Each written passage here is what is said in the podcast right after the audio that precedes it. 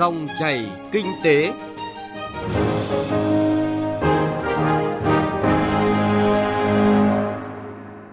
Các biên tập viên Thành Trung và Thu Trang xin kính chào quý vị và các bạn.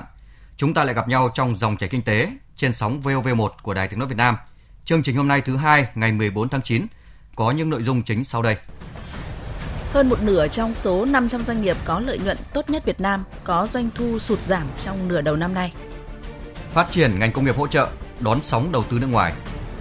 Gói hỗ trợ doanh nghiệp lần 2 cần có cách tiếp cận không bình thường trong bối cảnh không bình thường. Phần cuối của chương trình, trong chuyên mục Cà phê Doanh nhân, chúng ta cùng gặp gỡ với doanh nhân trẻ Nguyễn Thị Ánh Ngọc để nghe chị chia sẻ về những ý tưởng sáng tạo của mình nhằm đưa doanh nghiệp vượt qua khó khăn bởi dịch bệnh COVID-19. Trước hết là một số thông tin kinh tế đáng chú ý. Khảo sát với 500 doanh nghiệp có lợi nhuận tốt nhất Việt Nam năm 2020, Việt Nam Report ghi nhận 60% đơn vị sụt giảm doanh thu trong 6 tháng đầu năm nay so với cùng kỳ năm ngoái. Gần 15% trong số đó có doanh thu sụt giảm mạnh. Nguyên nhân chủ yếu được xác định là do ảnh hưởng bởi đại dịch COVID-19 nhằm đốc thúc các bộ và các địa phương đẩy nhanh tiến độ cung cấp dịch vụ công trực tuyến mức độ 4, Bộ Thông tin và Truyền thông vừa tiếp tục có văn bản đề nghị các cơ quan, đơn vị triển khai các biện pháp quyết liệt. Bộ Thông tin và Truyền thông cho rằng với thực trạng hiện nay, nếu như không có sự quyết tâm, vào cuộc của lãnh đạo cao nhất cơ quan nhà nước các cấp, mục tiêu 100% bộ, tỉnh cung cấp tối thiểu 30% dịch vụ công trực tuyến mức độ 4 trong năm nay sẽ không thể đạt được.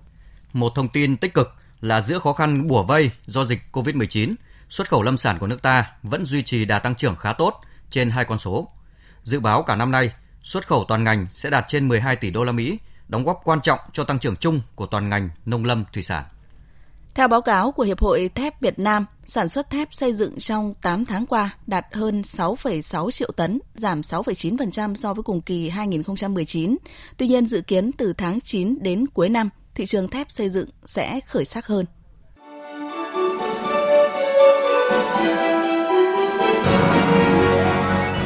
Dòng chảy kinh tế, dòng chảy cuộc sống.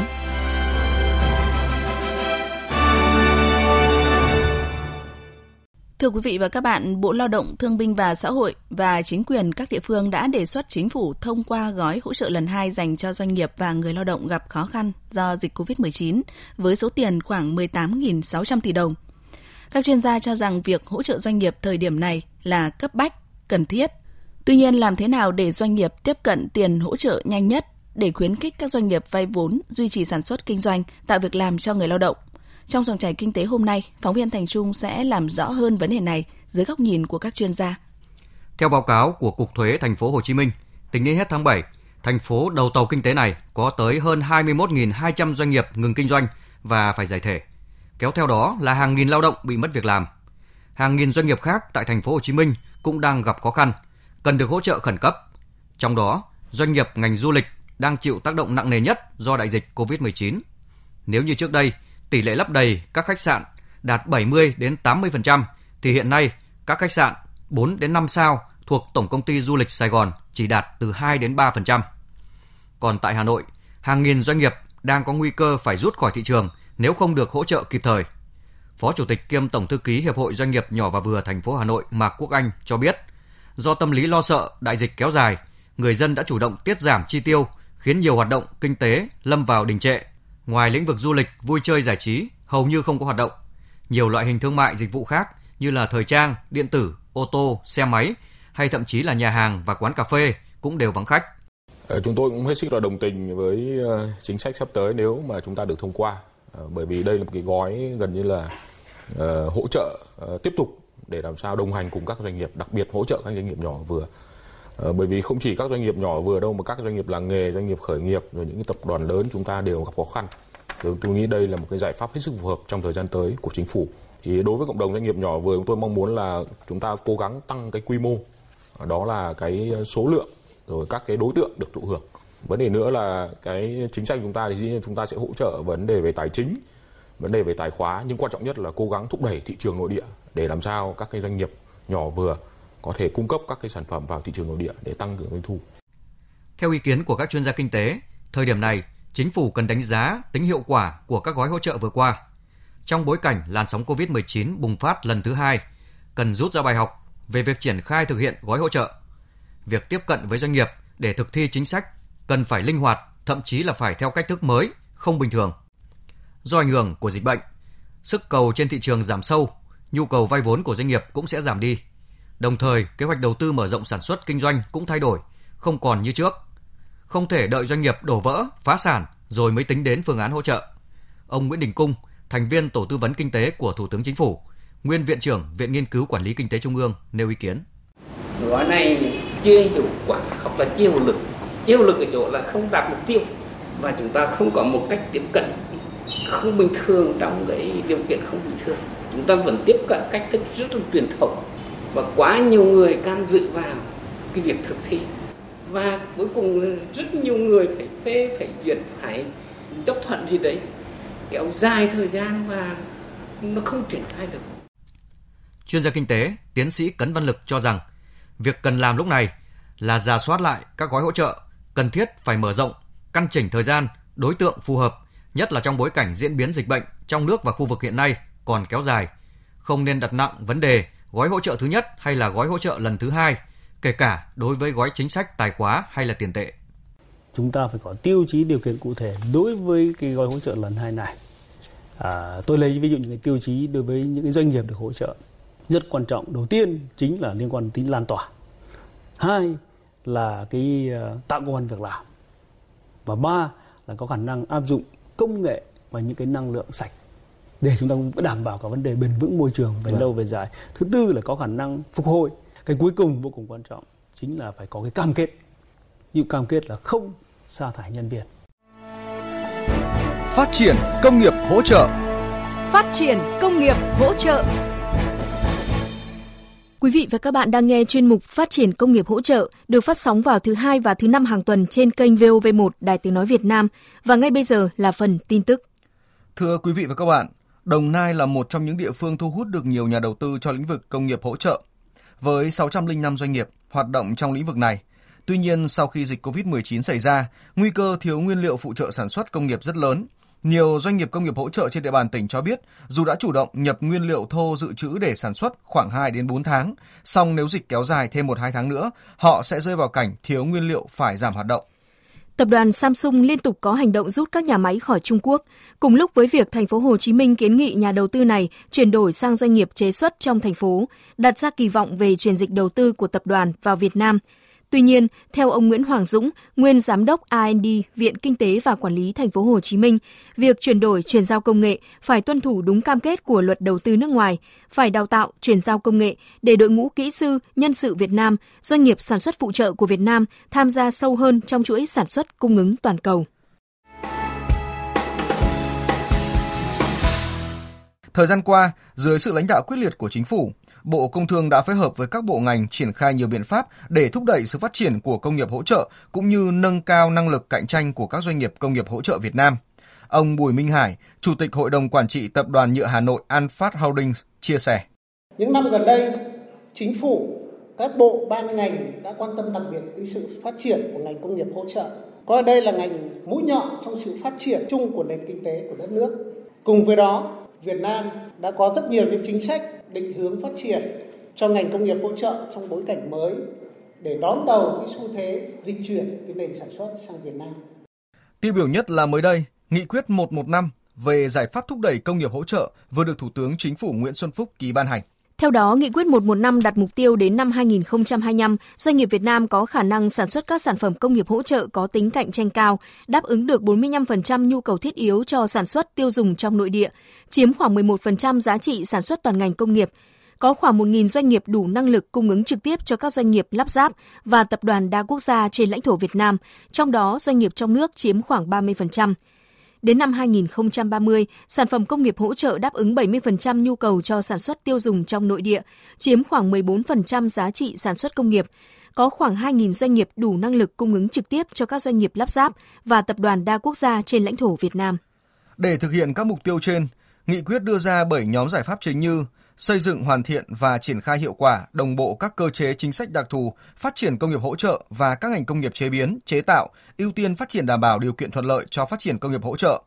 đồng thời xây dựng và triển khai các chính sách hiệu quả cho các ngành công nghiệp vật liệu và phát triển thị trường cho các ngành công nghiệp sản xuất, lắp ráp sản xuất hoàn chỉnh, tạo nền tảng cơ bản cho công nghiệp hóa theo hướng hiện đại và bền vững. Ông Nguyễn Thọ, giám đốc công ty cổ phần sản xuất thương mại kỹ thuật Vĩnh Thọ cho biết. À, đối với nghị quyết lần này thì tôi rất là tâm đắc và tôi nhìn thấy một điều là nếu thực sự đi vào thiết thực thì chúng ta đây là một đòn bẩy rất lớn để mà thúc đẩy cái sự phát triển bền vững của các doanh nghiệp. Chúng tôi cũng đã lên chuẩn bị cái phương án và những kế hoạch sắp tới ngay. Thì đầu tiên chúng tôi phải suy nghĩ làm sao để mà à, xây dựng đầu tiên là chúng tôi phải chuẩn hóa về doanh nghiệp, chúng ta phải xây dựng cái hệ thống nó nó thật sự tinh gọn và hiệu quả. Đặc biệt là chúng tôi luôn luôn chú trọng đến cái khâu là làm sao để xây dựng và đào tạo đội ngũ con người Việt Nam đang bước vào giai đoạn hội nhập sâu rộng với độ mở cửa của nền kinh tế rất lớn. Đây là cơ hội đồng thời cũng là thách thức trong việc phát triển ngành công nghiệp hỗ trợ, đặc biệt là khi Hiệp định Thương mại Tự do Việt Nam EU vừa chính thức có hiệu lực vào đầu tháng 8 vừa qua. Nghị quyết 115 có thể coi là đòn bẩy, tạo thêm động lực cho các doanh nghiệp hỗ trợ trong thời kỳ mới, lại vừa đánh trúng những điểm yếu mà ngành công nghiệp hỗ trợ Việt Nam đã và đang vướng mắc – các nhóm giải pháp đã có, điều quan trọng đó là áp dụng như thế nào để các doanh nghiệp có thể tận dụng tối đa cơ hội, nhất là trong thời điểm chuỗi cung ứng toàn cầu đang có sự thay đổi do dịch COVID-19. Theo tiến sĩ Cấn Văn Lực, thuộc Viện Đào tạo và Nghiên cứu Ngân hàng Thương mại Cổ phần Đầu tư và Phát triển Việt Nam BIDV, bản thân các doanh nghiệp trong nước cũng cần thay đổi tư duy để thích ứng với thị trường toàn cầu. Các doanh nghiệp cũng cần phải kết nối với nhau, liên kết với nhau để qua đó vừa là tăng cái năng lực cạnh tranh của mình cũng như là tăng khả năng kết nối với doanh nghiệp FDI, doanh nghiệp nước ngoài để tham gia sâu hơn vào cái chuỗi giá trị sản xuất. Quý vị và các bạn vừa lắng nghe chuyên mục Phát triển công nghiệp hỗ trợ ngày hôm nay. Xin chào và hẹn gặp lại quý vị trong các chuyên mục tiếp theo. Cà phê doanh nhân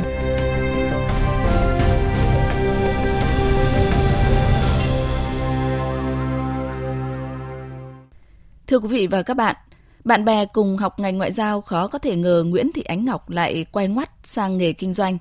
Trải qua 10 năm với không ít thăng trầm, công ty Đức Vinh do chị đứng đầu đang không ngừng lớn mạnh, tạo công an việc làm ổn định cho hàng trăm lao động. Táo bạo, quyết đoán và kiên trì là những phẩm chất vốn có của chị. Hình ảnh một giám đốc đầy năng lượng trong cuộc sống và nhiệt huyết trong công việc luôn được bạn bè, đối tác và đồng nghiệp đánh giá cao. Trong chuyên mục Cà phê Doanh nhân hôm nay, Chúng ta hãy cùng phóng viên Thành Trung gặp gỡ với doanh nhân trẻ Nguyễn Thị Ánh Ngọc, giám đốc công ty trách nhiệm hữu hạn vận tải và du lịch Đức Vinh để nghe chị chia sẻ về những giải pháp khắc phục khó khăn với phương châm là thành công không chỉ có đam mê. Bây giờ xin mời phóng viên Thành Trung bắt đầu cuộc trò chuyện với vị khách mời. Vâng ạ, trước hết xin được à, chúc mừng doanh nhân trẻ Nguyễn Thị Ánh Ngọc với những thành công bước đầu mà chị đã đạt được cùng với công ty của mình. Dạ vâng, cảm ơn anh Thành Trung ạ. Tôi rất vui được làm khách mời của chương trình. Câu hỏi đầu tiên à, xin được dành cho chị, cũng là vấn đề mà được rất nhiều người quan tâm hiện nay. Đó là dịch Covid-19 đã ảnh hưởng như thế nào tới hoạt động kinh doanh của Đức Vinh, một doanh nghiệp hoạt động trong lĩnh vực du lịch vận tải rất là nhạy cảm à, khi mà dịch bệnh tới à, trong thời gian vừa qua. Vâng, là doanh nghiệp hoạt động trong lĩnh vực vận tải và du lịch là một cái ngành nghề mà chúng tôi cũng bị ảnh hưởng và bị tác động trực tiếp từ dịch Covid. Trước đây à, hầu như là doanh nghiệp tôi với hơn 50% doanh thu từ dịch vụ cho thuê xe chuyên chở các chuyên gia nước ngoài làm việc tại Việt Nam và nguồn thu từ các dịch vụ cho thuê xe du lịch hoặc là các sự kiện. Thì từ khi Covid xảy ra đến nay thì hầu như tất cả các hoạt động trên bị dừng lại. Vì do đó thì doanh thu vì thế mà sụt giảm rất là nhiều. Tuy nhiên, rất may đợt dịch Covid lần này thì không phải giãn cách xã hội Ờ, nên chúng tôi vẫn hoạt động. Đến thời điểm này thì công việc kinh doanh cũng đã dần phục hồi và đã có những cái diễn biến tích cực hơn. À, vâng, có thể thấy là dịch bệnh Covid-19 ập tới đã làm thay đổi tất cả, nhất là những cái à, chiến lược kinh doanh của các doanh nghiệp. Trước đây thì có bao giờ chị từng nghĩ đến cái tình huống như vậy có thể xảy ra không ạ? Trong kinh doanh thì chúng tôi có đề phòng những tình huống xấu. Tuy nhiên dịch bệnh Covid toàn cầu diễn ra như thế này thì cũng không cũng là cái tình huống mà không chỉ riêng chúng tôi bị rơi vào thế bị động, cũng là một cái à, tình huống mà thực sự là chúng tôi chưa từng nghĩ đến bao giờ. Quản trị doanh nghiệp, trong đó có việc nhận diện được những rủi ro. Đó cũng là cái yếu tố mà các doanh nhân trẻ còn thiếu bởi chưa có kinh nghiệm thực tế. Đối với chị thì sao ạ? Nhất là sau cái làn sóng Covid-19 dồn dập thời gian vừa qua. Ờ, tôi nghĩ rằng việc gì cũng có những cái ờ, mặt tích cực và mặt tiêu cực trong khi làm kinh doanh trong các công tác quản trị kinh doanh những cái yếu tố rủi ro là những yếu tố không thể thiếu được ờ, khi mà gặp uh, tình huống này thì chúng tôi cũng phải uh, có những cái uh, đề phòng riêng. Tôi nghĩ chúng tôi còn trẻ, dịch bệnh hay bất cứ khó khăn nào đều phải đối mặt và vượt qua. Thời gian ờ, vừa qua khi mà bị giãn cách xã hội thì chúng tôi đã có những cái phương án nhìn lại phát triển nội lực, trau dồi kiến thức. Ờ, rất may chính phủ chúng ta đã có những cái ờ, điều hướng tích cực vừa chống dịch Covid vừa phát triển kinh tế xã hội một cách an toàn. Riêng công ty Đức Vinh chúng tôi cũng có những thay đổi trong tư duy kinh doanh. Chúng tôi tập trung phát triển và thúc đẩy dịch vụ cho thuê xe đối với những khối ngành nghề trong nước. Um, vừa thúc đẩy dịch vụ cho thuê xe cũng là hạn chế việc mua xe công để sử dụng, vừa tiết kiệm nhân ngân sách cho nhà nước, cũng là uh, toàn dân chống dịch. Thì tôi nghĩ rằng là dịch bệnh cũng sẽ nhanh chóng được đẩy lùi, kinh tế cũng sẽ dần được phát triển trở lại.